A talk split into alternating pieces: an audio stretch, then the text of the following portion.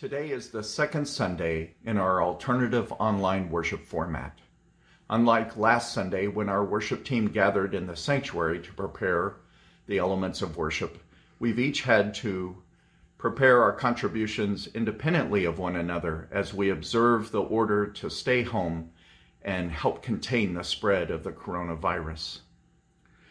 Rather than preach a sermon from our series in John, I've chosen to prepare a message that speaks to our present circumstances from a beloved psalm.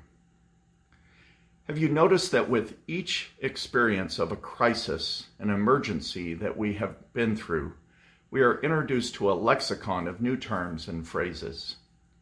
During this COVID 19 pandemic, we have begun to speak of self isolation, self quarantine, lowering the curve, social distancing, and shelter in place. When that last phrase was delivered to us as an order from the government, the idea of being confined at home as shelter used as a command felt heavy handed. When we find this same word, shelter, used as a noun in the Bible, it has quite the opposite feeling. It implies provision, care, and protection. Here are three examples. Psalm 91 1. Whoever dwells in the shelter of the Most High will rest in the shadow of the Almighty.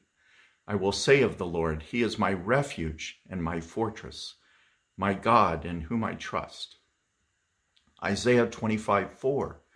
you have been a refuge for the poor, a refuge for the needy in their distress, a shelter from the storm and a shade from the heat. And Revelation 7:15. They are before the throne of God and serve him day and night in his temple. And he who sits on the throne will shelter them with his presence. While the term is not used directly in the passage I have chosen for our reflection, it is the theme throughout Psalm 121, an affirmation of God's attentiveness and provision for us. Let us hear this word of God as read by Peter Shell. Psalm 121 I lift up my eyes to the mountains. Where does my help come from? My help comes from the Lord, maker of heaven and earth. He will not let your foot slip. He who watches over you will not slumber. Indeed, he who watches over Israel will neither slumber nor sleep. The Lord watches over you. The Lord is your shade at your right hand. The sun will not harm you by day, nor the moon by night. The Lord will keep you from all harm. He will watch over your life. The Lord will watch over your comings and goings, both now and forevermore. The word of the Lord.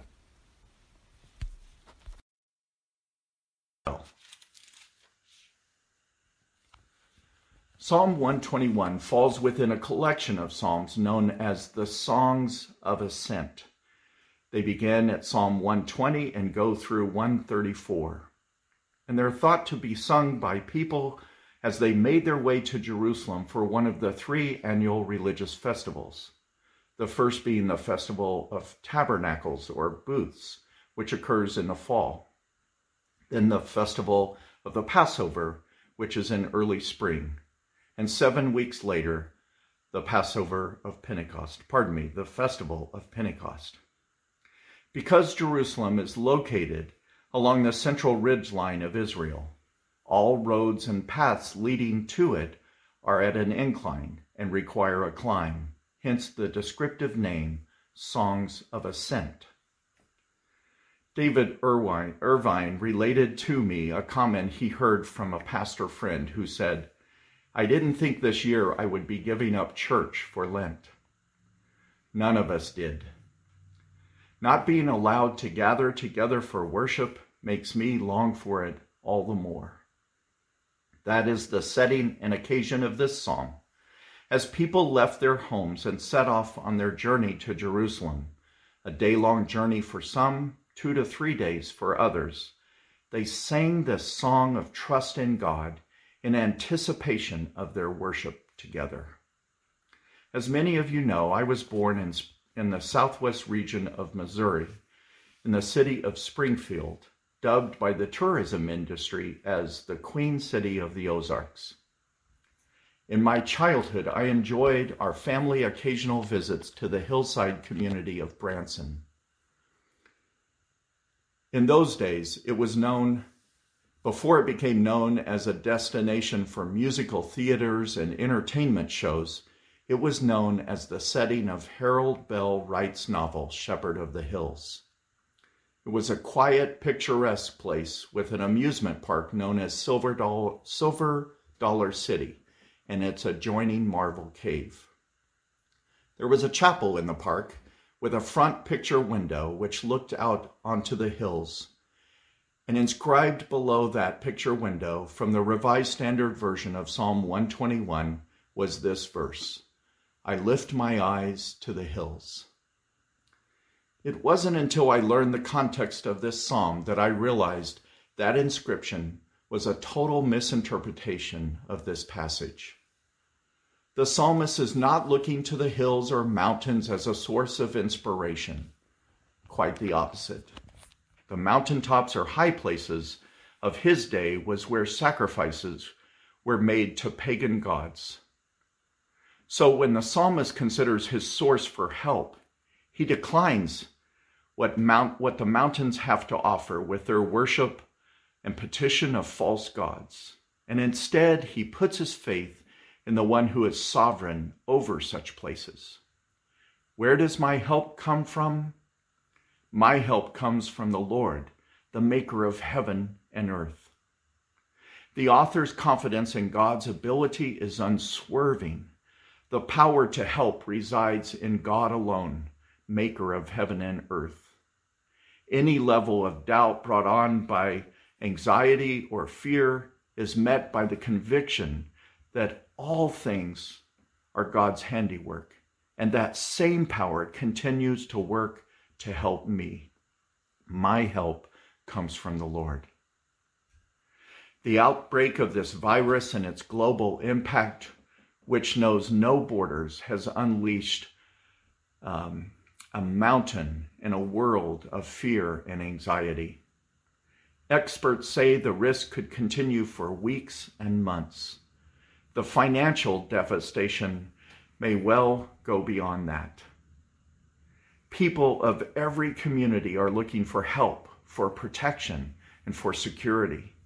They will look to the mountains, to the government, to any source that might offer them a sense of hope. As people of faith, we have a great opportunity to direct them to the one who will watch over them and provide for them to encourage them to put their hope and trust in God. A person who knew something about the dynamic of faith in the presence of great fear was Corrie ten Boom, who was imprisoned by the Nazi regime. She said, Never be afraid to trust to an, an unknown future to an unknown God. Let me say that again. Never be afraid to trust an unknown future to a known God.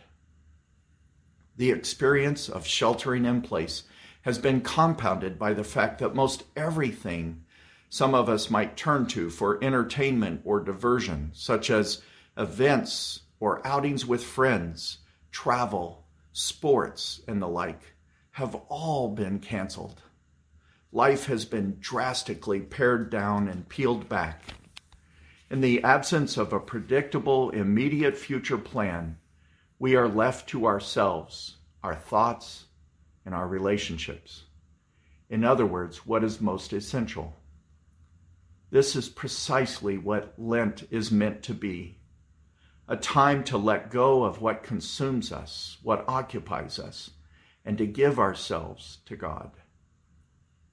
The remaining verses of this psalm express a variation of the theme of God's keeping and watching power. The same Hebrew word translated into English as both keep, as in the Revised Standard Version, or watch over, as in the New International Version, occurs six times in verses 3 through 8. He who watches over Israel watches over you. The Hebrew word is shamar.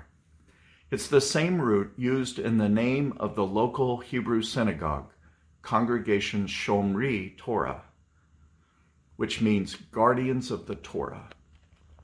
The translation of the verb into English suggests a show of strength, but the Hebrew nuance is also conveyed as a tender covering. The noun form of the word signifies our eyelids. The noun form, um, pardon me, think of how the eyelids serve the good of the eye. When open, the eyelid allows the eye to see. When closed, it allows our eyes to rest and provides protection. The psalmist is saying God is that close, that responsive to our needs. God protects us and guides us. In the first of three stanzas, the psalmist tells us God will keep us safe from the elements below. He will not let your foot, foot slip. In the second stanza, he tells us God will keep us safe from the elements above. The sun will not harm you by day, nor the moon by night. Think of the, the phrase lunacy. Uh, the ancients thought the moon somehow had some power over our psychological well being. And now, in the final stanza, he envisions the span of one's life from daily coming and going throughout the whole span of our lives. To affirm God's provision does not mean the person of faith is exempt from suffering, as if there is some force shield of protection which surrounds us from being involved in some kind of accident or experiencing heart failure or contracting a viral infection.